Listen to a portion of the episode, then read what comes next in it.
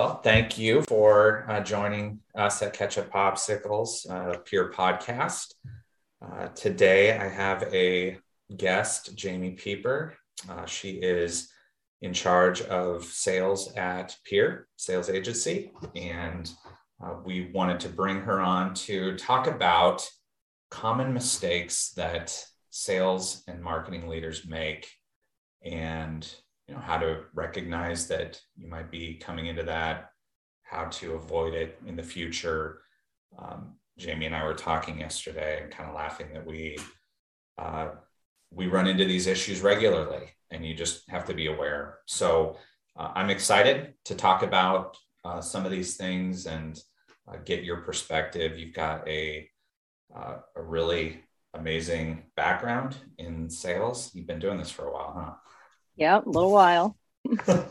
so you were a top producer in sales for 15 plus years. Uh, I know that you came from Southwestern Consulting, mm-hmm. which that's a really great background uh, when it comes to process and uh, the fundamentals, the um, the discipline to document.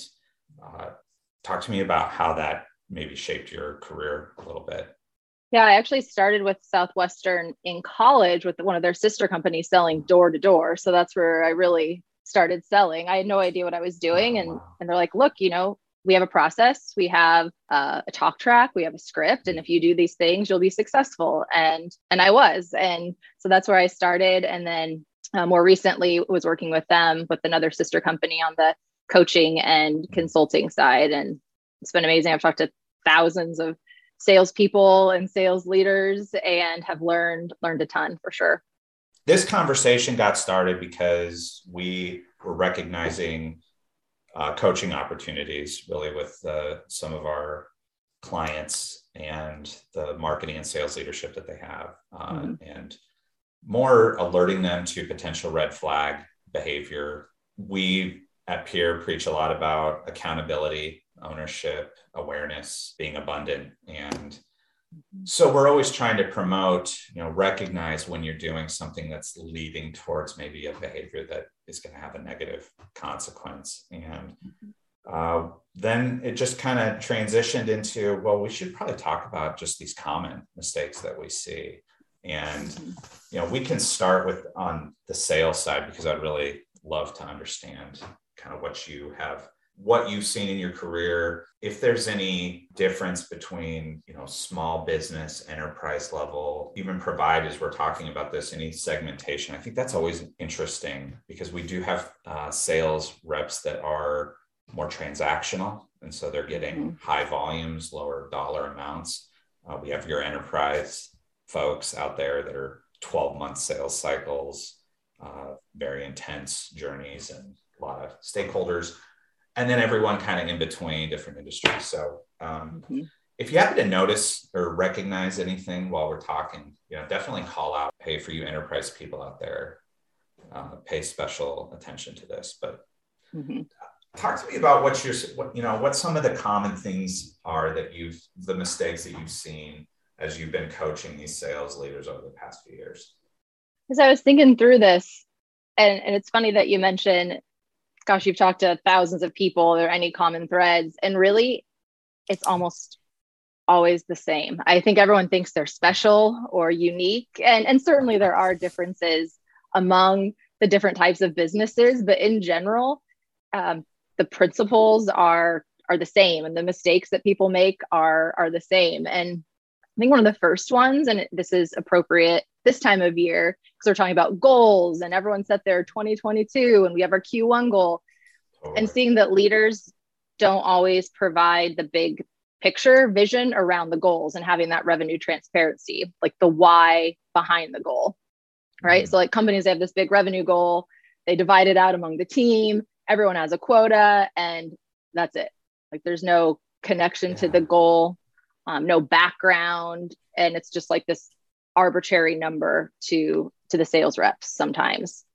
Yeah, well, we see that with uh, companies where they have the BHAG or some mm-hmm. huge. This is what our annual goals is going to be. This is why uh, it's important to the leadership team, but then there's never an explanation of what we are trying to do as an organization if we get more revenue and what we're going mm-hmm. to build out and what products we're going to it's it's going to give us the ability to build and yeah. go to market with. There, do you think that these companies do it because they think we can't handle it? I think they think they do it, but they they don't, or maybe they mention it oh. at the oh. kickoff meeting, and everyone's like, "Yeah, okay, but what does that mean to me here in let's say Omaha, Nebraska, when sure. my headquarters is in Los Angeles? Like, right. what does it mean to me? Because you know everyone has an income goal." And people will say well this is my goal because that way i can you know support my family or live the life i want to live. But at the end of the day a goal is just a number with a bunch of zeros. And that's not very motivating when you're overworked overwhelmed frustrated tired. And so having a bigger connection to that goal and you know leaders can help individuals do that. And then like you were talking about even just seeing the big picture of what it means operationally um, what that could look like for the company. I mean we even talk about that at peer. Like if we have a goal like hey this is where we want to be we need to make sure that if we bring on these new clients that we can support them that we have the bandwidth the resources. So the clients have a successful experience. So the sales reps have a successful experience. So there's so much that goes into that goal other than just here's the number. Yeah that's interesting. I i do believe that there is this uh, weird gray area that both the executives and sometimes the sales teams try and avoid when it gets into how deep do we go in the P&L. We'll mm-hmm. we'll be very transparent with you above the line and you know when it comes to just the revenue but when it comes to how that revenue then is uh, being distributed down through the organization, paying for things. They get really worried that they're going to be judged. The executives are going to be judged on the way that the organization is spending money, and um, you know that's probably a conversation for another time too. But yeah. uh, you know the revenue transparency, and I like what you said.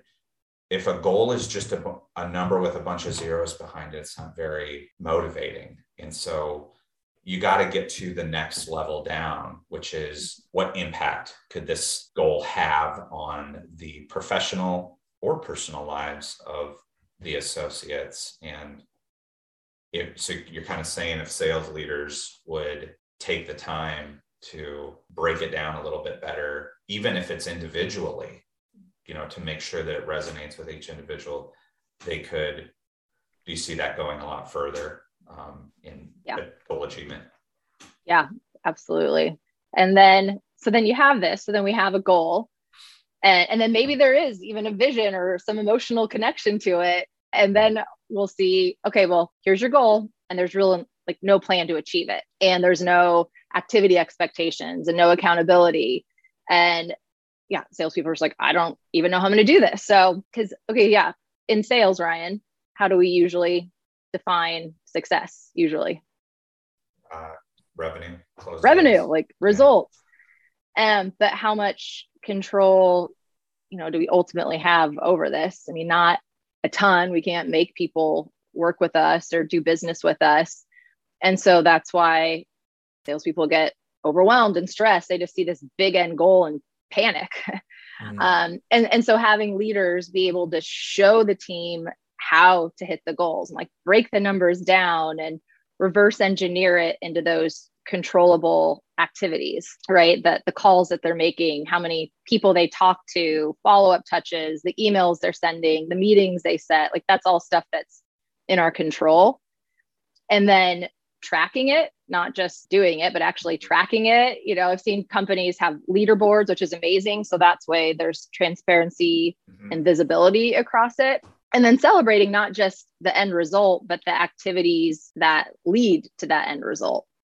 Yeah. Okay. So first we got these leaders are failing to come with enough transparency to give people context into why a goal why something's important and why we need to march. So mm-hmm. that's first issue you see. Now the second one is then that there's not a well enough defined plan to go and get it. And oh, I really like what you're saying about the if if you're being judged on a number at the end of the day that feel that can feel very overwhelming because you don't have control over so many components in that deal mm-hmm. um, and you're being judged on something that you might impact you know 30 to 50 percent so you're saying not only is uh, the plan a better way to be but it will help the salesperson have more engagement with their day-to-day activities because they're in full control I can control how many people I call.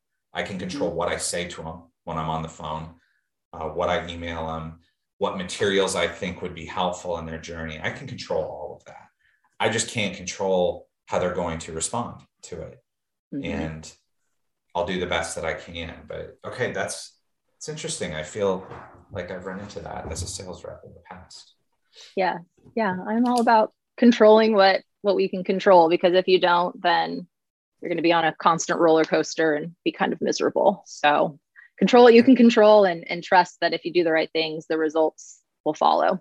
Yeah. Okay. And yeah, having a leader that can help you break that down and see what that is. You know, and then the last thing I was thinking about on this topic that I hear salespeople say is now they don't have the tools or the resources mm-hmm. they feel that they need to be successful which is super frustrating because here they are they have a huge goal they like working their tail Absolutely. off and they're like uh, but i'm not getting support. I don't have resources. I don't have anything to share with my prospects and and with my clients. And then two even seeing leaders then that will come in and then go to marketing and then just expect too much out of marketing. Like hey we need x y and z tomorrow mm-hmm. um, which isn't fair or reasonable either absolutely you know it's funny because once you have a plan i mean it you can implement the same general structure of your plan. But everything, the three things that you listed, no visibility into activity, that's a common mistake. No visibility into what we're doing, why we're doing it, no plan, or at least not a good plan, uh, not a well, and no tools. These are easy things to fix. Um, mm-hmm. There's a lot of templates out there. For sure. And and it is and i think you could look at any executive at any company and the, they will have seen this in some way shape or form no matter the size of the company so it's it's pretty universal so okay so now okay so i'm going to flip it on you then because we were kind of you know brought up marketing and hey sometimes sales expects too much out of marketing and maybe yeah. vice versa so on the marketing side what do you see mistakes that leaders make uh, good question uh, we deal with this a lot don't we um, yeah Uh, I would say um, probably first and foremost, it's the marketing leadership doesn't establish a relationship with the sales leadership. They, mm-hmm. Empathy is, I think, a foundational uh, block in in relationship building, and you need to understand what a day in the life is like for the people that you work with. I think leadership is very good at empathizing with their uh, with the individuals that report to them um, because they're hearing about the daily struggles and uh, experiencing the wins with them. But breaking across silos and going over to an area um, and being able to see themselves not as separate departments, but as different, you know, phase one and phase two of the entire sales process. Sale marketing leaders the ones who struggle don't see themselves as part of the sales process. They think marketing is not sales. And I would say that marketing is absolutely the very beginning part of the sales process. And the more time you spend with the sales team, you start to understand what they're running into uh, in the field, uh, the conversations that they're having, how the competition is positioning themselves, where maybe your product is falling down, and how you how they have to speak around it gathering all of that information allows you to promote the product upstream much more effectively. And uh, it makes then the sales team's job a lot easier, which then results in them being able to uh, execute more activities, generate more revenue, company grows. So to me, the thing I see the most is they almost talk shit about each other. Oh, sales. Uh, they are always coming last minute and they don't understand how hard it is to, yeah, you're right. It is hard to get stuff thrown on and like you were saying, I need this tomorrow. Yeah, that sucks. Okay. But you could have just proacted a little bit and started to understand what they need when they're going to need it and probably eliminate you know 90% of that reactive. And then the stuff that does come up you're probably right in there with them saying yeah this is a company objective that we're trying to go win this deal. And so it's all hands on deck. Same with the sales team. The sales team doesn't they don't recognize how valuable marketing can be in pushing their product and supporting the kind of the middle of the funnel nurturing that you got to do. You know, you prospect, you get that meeting, you have a good call, everybody's feeling good. And maybe, you know, the next step will be like a demo, but there might be weeks in between that good feeling meeting and the demo. And three weeks, that's three weeks that other reps from other companies are going to get in there. So yeah. marketing can help you inject some stuff that just keeps them on the line. They want to help you. And the more that these folks talk, I think the better off they'll be. So, communication, probably uh, number one. And uh, I think number two, they're not as honest with themselves or with their stakeholders on reporting results. And holding themselves accountable to downstream impact, you know, the, the lagging indicators of how much money did we generate? How much promotion did we do? What was the return on that investment? Talking about generating a lead, we get too wrapped up sometimes in those metrics. Those are leading indicators, but who cares? How many discovery conversations did I get to have this month? How many demos did I do? How many proposals did we send? How many deals did we win? Four things that matter. And I don't think marketers like to talk about three of them very much because they're like, oh, I'm not really in control of this. So I'm going to put a DMZ between this top of funnel lead generation and really what's the sales process. And there yeah. it is again, you know, this like inability to want to own the fact that they're the top part of the sales process. I don't even know why we have the word marketing. It's just pre-sales and sales and post-sales, you know. Yeah. So, okay, so I guess this is the million dollar question, but then how do you bridge the gap? Yeah, good question. Uh, I think it starts at the very, very top. It's mm-hmm. has to start with the CEO. And the CEO needs to first, the CEO needs to understand the value in the marketing department. And if they're not using it, talk about just not leveraging a, a rocket booster that you have. I mean, it's going to make everything better for your sales team, which will result in more money for your company. So I think it starts first with the CEO, making sure that marketing and sales uh, are working closely together. I don't mind it when they put them under the same roof. You know, sometimes they put product and marketing together. But this is, to me, this is about uh, the consumer marketing side of it versus the product marketing part.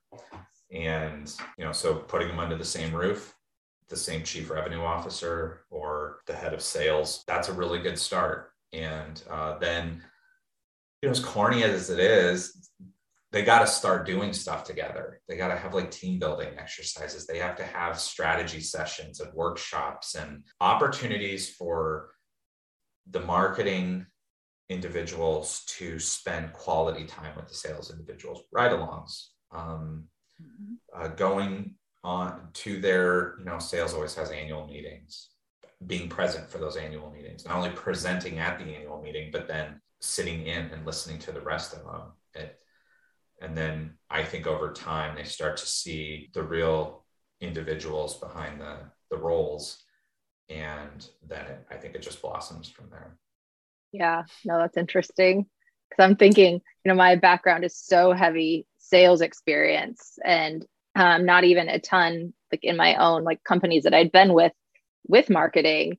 Mm-hmm. And now being at Peer and seeing some of our clients that do such a great job of really having a good synergistic relationship between marketing and sales it's amazing. Like it's win-win for everyone versus maybe the clients that that don't or prospects or other people that we talk to that don't. So I'm trying to think if there are any other mistakes that i see between uh, the two of them i think communication empathy accountability like not pointing fingers. Uh, i don't see the value in anything in pointing fingers. I just don't get it.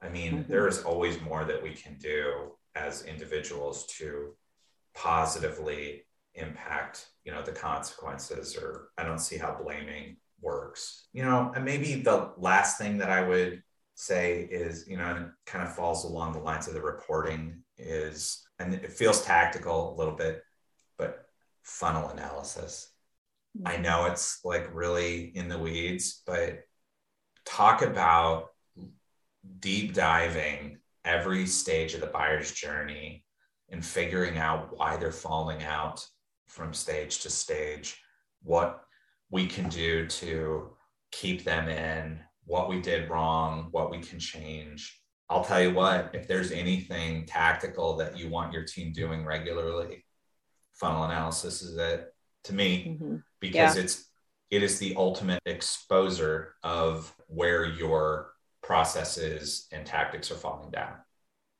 Mm-hmm. When people jump out of your funnel, you just failed. You you failed somewhere in that process. I either failed to uh, clearly connect the value to the um, to the pain that they're having, uh, or you whatever you didn't get yourself.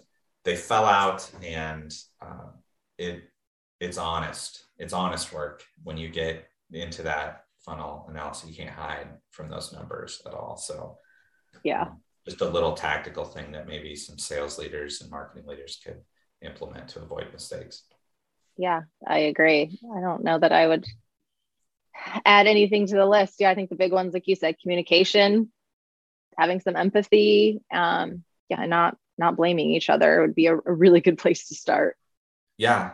Okay. So to wrap it all up, the mistakes that we're seeing, lack of transparency, lack of planning, lack of tools, lack of communication, lack of empathy, uh, lack of accountability. Mm-hmm. Those are the six main things, I guess, that we talked about. I actually I took some notes. I want to get us back together here in a few weeks and uh, talk a little bit more uh, about um, this sales process. I, it's not you know, I think it's a really great opportunity for Peer to have someone from, with your background and what we've learned from you and the information that you provide is uh, it's really been um, eye-opening for us. It sales, I think a lot of people when they think about salespeople, they think about the art of the deal. And you've shown us how much science there really is behind it. And uh, how to improve those statistics every day and get better. And I, um, I would love for you to share some of that uh, here in the in the near future. So I'll I'll holler at you and see what your calendar's looking like. Sounds good. I I, I love podcasts. Although I say I'm about 25 percent self development podcasts and the other 75 percent is true crime. But hey. yeah, that's all right. That's all right.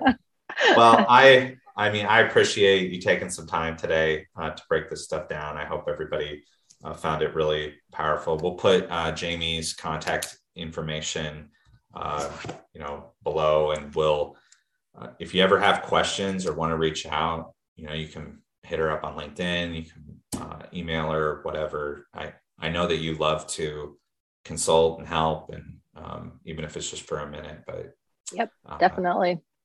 Thank you right. very much for taking fun. some time today. Yep. Thanks, Ryan.